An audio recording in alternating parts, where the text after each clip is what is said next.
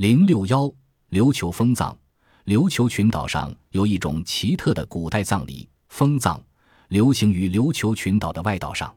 在历史上，有人认为这种葬礼起源于中国南方。这种葬法是将死者的尸体安装在一个洞穴中，任受风吹雨打、日暖夜凉，使自然腐烂，而后把死者的尸骨洗涤干净，放在一个缸子里。琉球人认为这是后世子孙对祖先一种最高的孝敬和思念的表现。后来，封葬的习俗发生了变化，尸体通常置于棺木中，经过三到六年后，死者家人便去夜墓，把棺木从墓穴中取出来，家人再将尸体从棺木中移出来，随后立即将棺木予以焚毁。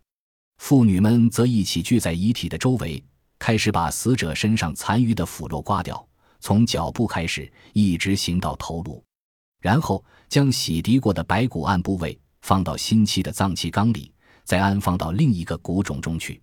骨冢不限于安放一个家庭的白骨，有些地方时常由一个地方的几个家庭或者亲族集团共同分享一个大窖，以及所谓的大窖冢。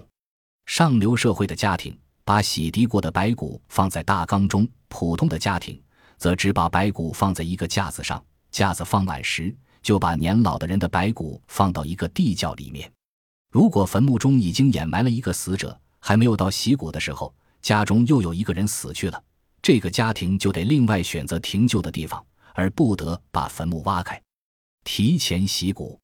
这种暂时的坟墓通常是用石头堆制而成，地点是在永久古冢的空穴里头。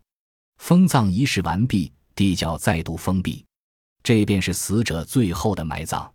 这家人在回家之前还得吃一顿封葬餐，有米饼、蔬菜、水果、糖果和米酒。